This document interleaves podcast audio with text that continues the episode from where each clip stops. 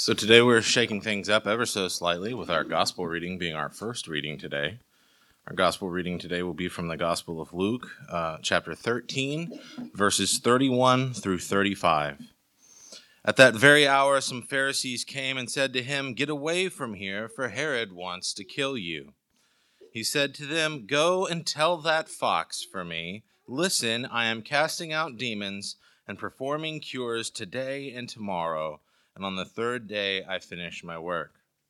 Yet today, tomorrow, and the next day I must be on my way, because it, impo- it is impossible for a prophet to be killed outside of Jerusalem. Jerusalem, Jerusalem, the city that kills the prophets and stones those who are sent to it. How often I have desired to gather your children together as a hen gathering her brood under her wings, and you were not willing. See, your house is left to you, and I tell you, you will not see me until the time comes when I say, Blessed is the one who comes in the name of the Lord. The word of God for the people of God. Praise the Lord. I'm reading this morning the 27th Psalm, and uh, I'm reading it from the Good News Bible, which happened to be over there in front of my chair. Instead of, uh, I'm going to not bring up the message today. Uh, Psalm 27 The Lord is my light and my salvation. I will fear no one. The Lord protects me from all danger. I will never be afraid. When evil people attack me and try to kill me, they stumble and fall. Even if a whole army surrounds me, I will not be afraid. Even if enemies attack me, I will trust in God. I have asked the Lord for one thing, one thing only do I want to live in the Lord's house all my life to marvel there at his goodness and to ask for his guidance. In times of trouble, he will shelter me. He will keep me safe in his temple and make me secure on a high rock. I will triumph over my enemies around me. With shouts of joy, I will offer sacrifices in his temple. I will sing, I will praise the Lord. Hear me, Lord, when I call to you. Be merciful and answer me. When you said, Come, Worship me, I answered. I will come, Lord. Don't hide yourself from me. Don't be angry with me. Don't turn your servant away. You have been my help. Don't leave me. Don't abandon me, O God, my Savior. My father and mother may abandon me, but the Lord will take care of me.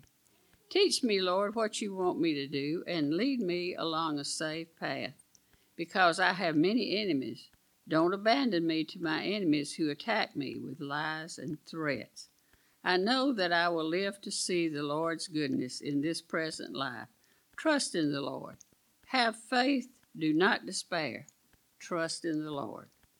The word of God for the people of God. All right. So it's not our gospel reading that we are going to do now. Corey read our gospel reading earlier. We're going to read from Genesis 15 and we're going to go verses 1 through 12 and then hop down some. So, Genesis 15, starting with verse 1. Sometime later, the Lord spoke to Abram in a vision and said to him, Do not be afraid, Abram, for I will protect you, and your reward will be great. And Abram replied, O sovereign Lord, what good are all your blessings when I don't even have a son? Since you've given me no children, Eliezer of Damascus, a servant in my household, will inherit all of my wealth. You've given me no descendants of my own, so one of my servants will be my heir. And then the Lord said to him, No, your servant will not be your heir, for you will have a son of your own who you will have an heir. And then the Lord said, took Abram outside and said, Look up into the sky and count the stars if you can, how many your descendants you will have. And Abram believed the Lord, and the Lord counted him as righteous because of his faith. And then the Lord told him, I am the Lord who brought you out of Ur of the Chaldeans to give you this land of your possessions. And Abram replied, O sovereign Lord, how can I be sure that I will actually possess it? And the Lord told him, Bring me three heifer, a three year old, and a female goat, and a one year old, and a turtle dove, and a pigeon. So Abraham presented all these things, and they killed them. And he cut each one down in the middle, and laid their halves side by side. And he did not however, cut the birds in half. Some vultures swooped down to eat them. And the sun was also going down, and Abram fell to sleep, and a terrifying darkness came upon him. Let's go down to verse 17. And after the sun went down and the darkness fell, Abram saw a smoking fire pot and a flaming torch beneath the halves of the carcasses. So that the Lord made a covenant with Abraham that day and said, I've given this land to your descendants, all the way from the border of Egypt to the Euphrates River, and the land that now occupies the Kenites, the Kezites, the Carmenites, and, the, and all those ites. The word of God for the people of God. It went down like three more verses. Y'all didn't want to hear that. So. Um, but in the beginning of the Bible, in our book of Genesis, God creates the heavens and the earth. I'm going to pull that on down. And toward the end of the first chapter, he got around to making human beings in our image, God said. And at the end of the chapter, God looked around at everything that he made and he said, Look, behold, this is good. And then that's when things got more complex, right? That's where the story begins to churn in the book of Genesis. Human beings wanted to become like God. And they upset the harmony, the life of the communion and the intimacy with God. And then they were exiled from Eden. Cain killed his brother Abel, and then mistrust and enemies and, and pain began to intensify there. And that's when things got a whole lot messier, right? And things got more corrupt and things got more violent. God grieved and became heartbroken. And then at some point became angry. And he decided to start all over again. And he sent a flood. And he wiped out all the creatures on all of the earth, but he saved the righteous man, Noah, and his family. We remember that part, right? And then there was a new problem. As soon as the flood waters receded, the old problem reemerged. The punishment had not worked, but God, God adapted. We could say that God repented because he was determined to stay in relationship with humanity no matter what. He chose to renew his relationship with the humanity through Abraham, who we, as we read in the text, who was still Abram at the time. And he came to Abraham, who was living in Haran, which is now Turkey, and he called to Abraham and Sarah to go on this journey that was unknown. God is always asking the people of God to move. He's, he's calling us to act, and he's calling us to new places. And in that moment, God promised Abraham and Sarah that he would bless them and he would make them a great nation. All the blessings and all the families of all the earth, he was giving that to them. But Abraham and Sarah still didn't have any children. Abraham was in his 70s, and it seemed impossible to him that they would have any children at all. But instead, they continued on this journey of hope. They began this journey of hope. And so that's where we come to today in our reading of today's text in Genesis God appearing again to Abraham. It was years after that initial promise, decades after that initial promise, and Abraham and Sarah were still childless. And Abraham was in his upper 80s, and they made some mistakes along the way. They had not always trusted God. They didn't. They didn't always do the right thing. But why should they continue to trust God? That was their question. And today's scene that we read was really a crisis a crisis of trust and a crisis of faith for Abraham and Sarah. But God's first word to them was, Fear not. And then God renewed his promise and the great reward. If I were Abraham, I'd probably think, okay, I'm frightened. I'm anxious about my future. I'm separated from my home and my people and all I know. I have no heir. And it doesn't really appear like anything is going to change. Nothing's happening here. How can I believe? How is it possible for me to believe what you're promising? How is it possible for me to believe in this reward? And Abraham basically said as much in his conversation with God, protesting that God had not delivered on his promises. And what does God do? The God of heaven doubled down on his promise and said, Not only am I going to give you an heir, Abraham, but I'm going to give you an heir that is big as the stars in the heavens, as many as you can count.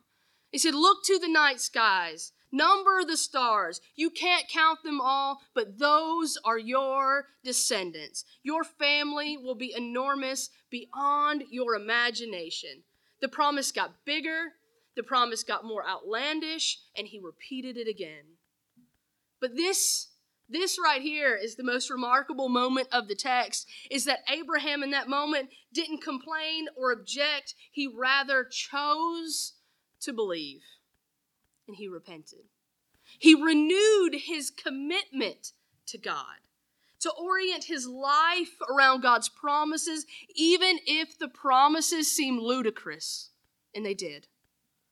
His wife was well past menopause. It didn't seem like this was possible. And despite what appeared like a dim chance, Abraham turned from his own understanding, his own understanding of reality, and he accepted the framing of the reality of the Almighty. We could let, he could let God be in control. He could let God into his life, and he could embrace mystery, and he could embrace uncertainty and Abraham would have to wait another dozen years, actually, to ever see Isaac come to fruition. And in that, Abraham becomes our model of faith and righteousness, but not because Abraham was perfect. He and Sarah had their doubts, they had failures, yet they desired a right relationship with God. They cared about their relationship with God, and then they worked on their relationship with God. The righteous sin, the righteous fall away. The righteous doubt, we mistrust, we do things wrong, but we turn back to God. They turn back to God. And we continually and persistently renew our relationship with Him. The righteous give and receive forgiveness and work towards reconciliation. Abraham's relationship with God is not unlike our own, it's not unlike mine. Anyone who seeks God gives room for God. To where anyone in this room or anyone that tries to be in right relationship with God can look into the mirror in the morning and say, Look, this is a righteous person in front of me we can think of ourselves as righteous, not because we're perfect, not because we always trust, not because we're always on great terms with everyone around us, but because most of us desire, or at least parts of us desire, or at least parts of us want to desire that right relationship with God. We are striving towards being in a right relationship with God. That's what Abraham did, that striving towards reconciliation, and that's how we can view ourselves as righteous. Besides recognizing ourselves as righteous, we also have to appreciate that great gift of faith that we've been given with it. How would we orient our lives or organize our lives without God? You ever thought about that? I mean, I could be a moralist, right?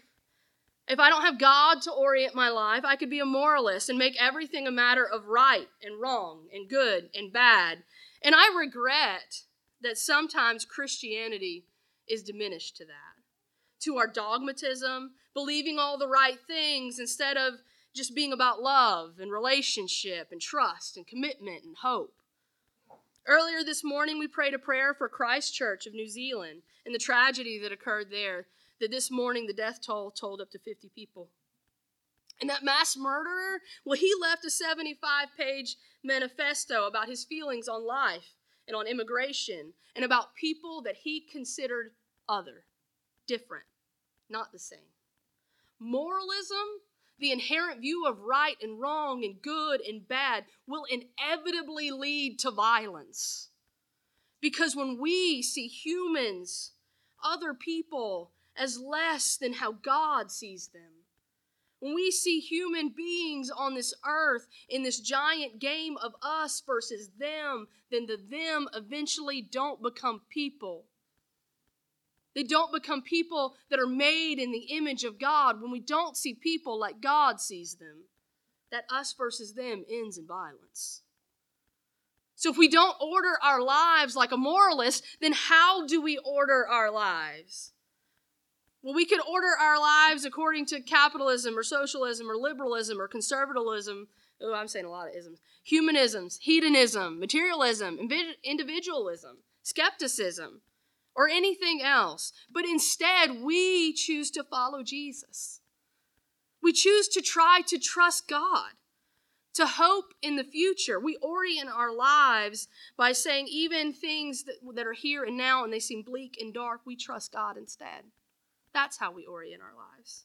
For Paul, this conversation between God and Abraham is super important. Paul pointed out that Abraham's faith is not based upon goodness that we experience in this world, but so much more.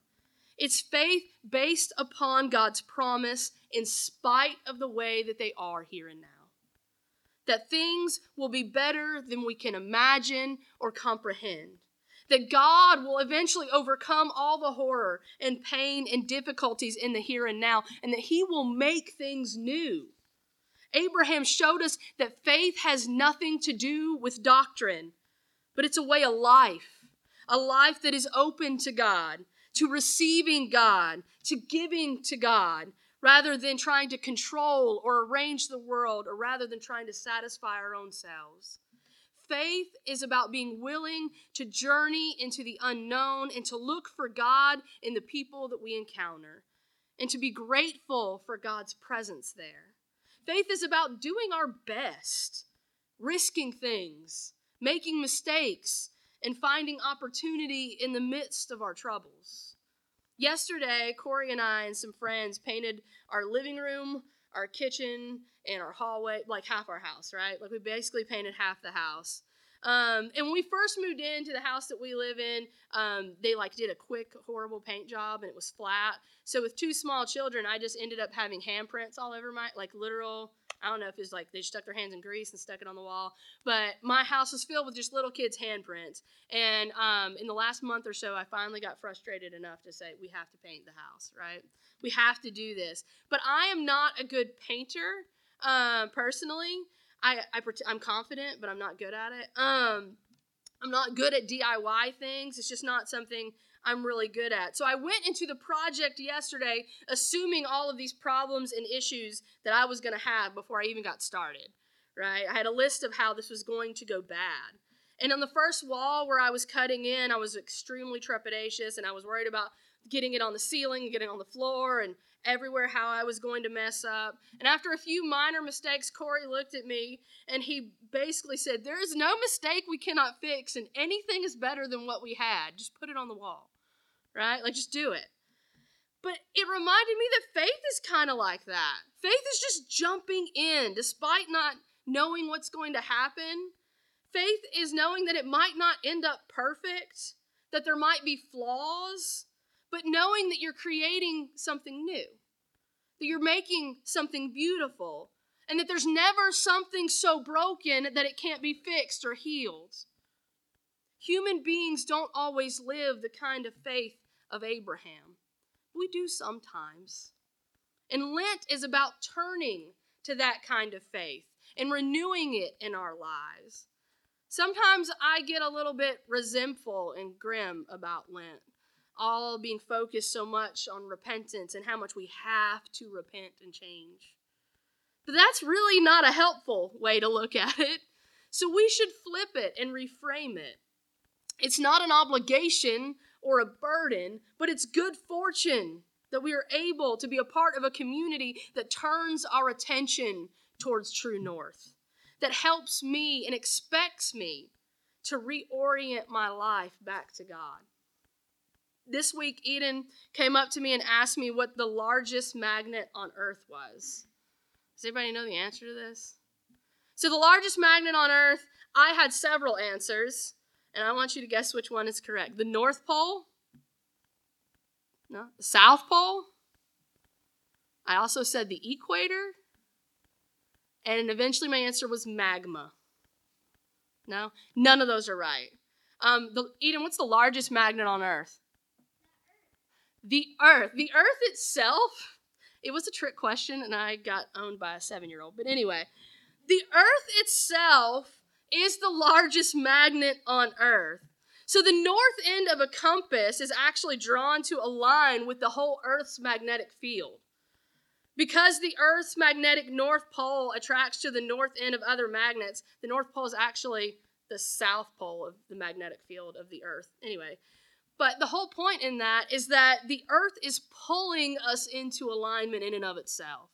That the Earth pulls our compasses into true north, that it points us in the right direction. The Earth itself is doing that. And to me, that's kind of what Lent is it's just pulling us all in and pointing us where to go. Lent is calling us to remember our direction. But imagine somebody who can't find that direction, who can't repent. Imagine someone who has nowhere to turn for renewal. Imagine someone who has to construct their own purposes and identity and belonging without the church. Imagine someone who has little sense of acceptance of who they are. Imagine someone who feels that they have to prove their own worth. It seems so exhausting to me to do without. But here's the good news. We preached from Genesis, let's go back to the good news. The good news is that following Jesus means we repeatedly get to turn back to God and we get to find ourselves again. We renew our, our sense of belonging in Him, and we find ourselves in being cherished by Him. As Christians, our identity involves the changing of our hearts and our minds, of growing and of learning, on being that in that adventure of the unknown. But we can be sure of God's presence and care and being taken under his wing like a mothered hen. It's reordering our lives and trusting God's promise of love that no matter what, he is there. And that's good news. We are fortunate that we get to repent. We are fortunate that we live in a community that reminds us that repentance is the whole point of this faith, that reminds us of ourselves through repentance. And I'm grateful for that. Let us pray.